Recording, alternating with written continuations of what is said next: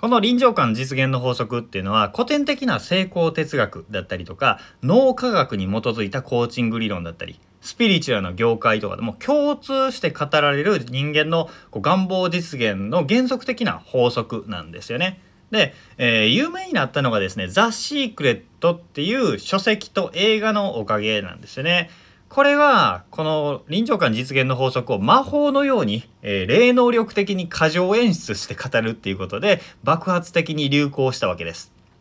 引き寄せの法則といえばああれねっていうふうに認知されるようになったきっかけだと思うんですね。あれってもうすごく過剰演出で魔法のように語っているんですよ。まあエントリーというかそういうものを知るにしてはいいとは思うんですけどあの通りになると思ってるとあの人生おかしくなっちゃうのであれを未だに信じている人はちょっと見直した方がいいですね。で、えー、引き寄せの法則とかそういう特にスピリチュアル的なものですねなんか論理的なこうあの仕組みじゃなくってなんかそんな不思議な力があるんだふわーみたいな感じでこうそれをそのまま受け入れてしまった人が陥りやすい罠っていうのは悪いことが起きた時自分の人生にトラブルだったり不運が起きた時にうわこんなものを引き寄せてしまうのは私の潜在意識に悪いものがあるからだって言って自分を貶めるっていう考えに至ることです。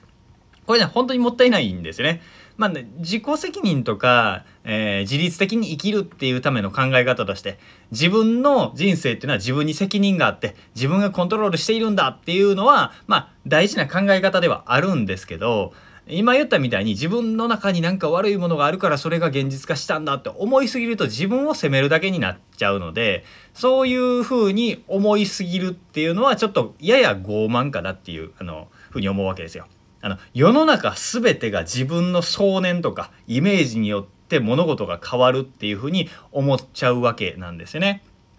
すごくね引き寄せの法則にかぶれた人って世の中全部自分の思い通りになるっていう変な考えに陥っちゃうんですけどそんなわけないんですよね。そんなわけないし現実をねじ曲げることはできないわけです。で、えー、大事なことは何かっていう話をここからしていくんですけど回りくどい言い方をしたんですけど結局臨場感実現の法則は確かにあるんですよ。でもイメージしてないことも起こりますっていうことです。このバランスがすごく大事。まさかって思うような逆境に立たされたり悪い出来事が起こるようなこともあれば思いもよらないラッキーとかチャンスに恵まれることもあるわけですよ。思った通りってこともあるけど思ったより悪い思ったよりいいっていうのは当たり前にあるわけですね。で、えー、そんなことは当たり前なんだけどイメージしているとより叶いやすくなるよっていうことなんですよ。で、えー、自分の未来にイメージを持ってているこうしたいなこうなりたいなっていう臨場感を持っていると叶いやすくなるっていう感覚なんですよね。で、えー、実際のところ臨場感をありありと感じるまでいかなくてもただ意識を向けてるだけでも叶いやすくはなります。あのえー、とね自己啓発とかスピリチュアルそうなんですけどなんかね感情に訴えすぎるところがあるんですよ。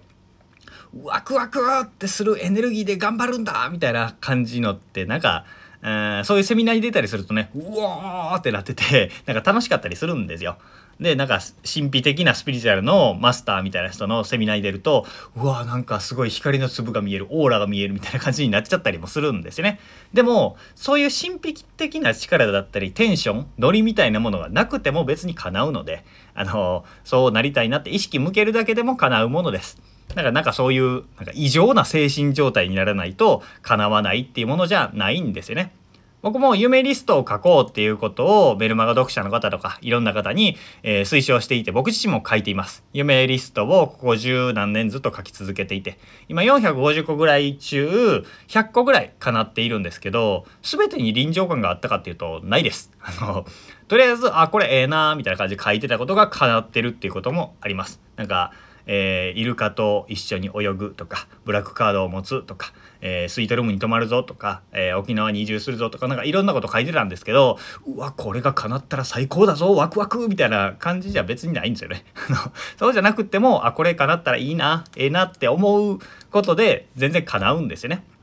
だからあんまり偏らなくても大丈夫ですよっていうことです。ただただ、えー、夢をリストにしましょう。そしてそれに対してプラスの臨場感、これが叶ったらいいな、こう叶ってたら最高だぞっていうのをイメージするっていうのは、えー、そうすると叶いやすくなるぐらいがいいバランス感覚かなって思います。だからね、えー、夢を悲観する必要もないし、なんか、冷静、スピリチュアル的に、あ神様の導きがどうこうっていうぐらい頭いかれる必要もないと思うんですよ。なんで、えー、自分のね、未来に意識を向ける、エネルギーを傾けるってことで良くなっていくので、そんなバランス感覚で一緒に進んでいければいいんじゃないかなと思います。僕はね、あの、スピリチュアルとかも結構学んできたし、まだ周りにいろんな見える人とかね、えー、そういう系の人もいるし、自己啓発ズブズブの人もいるしっていう感じなんですけど、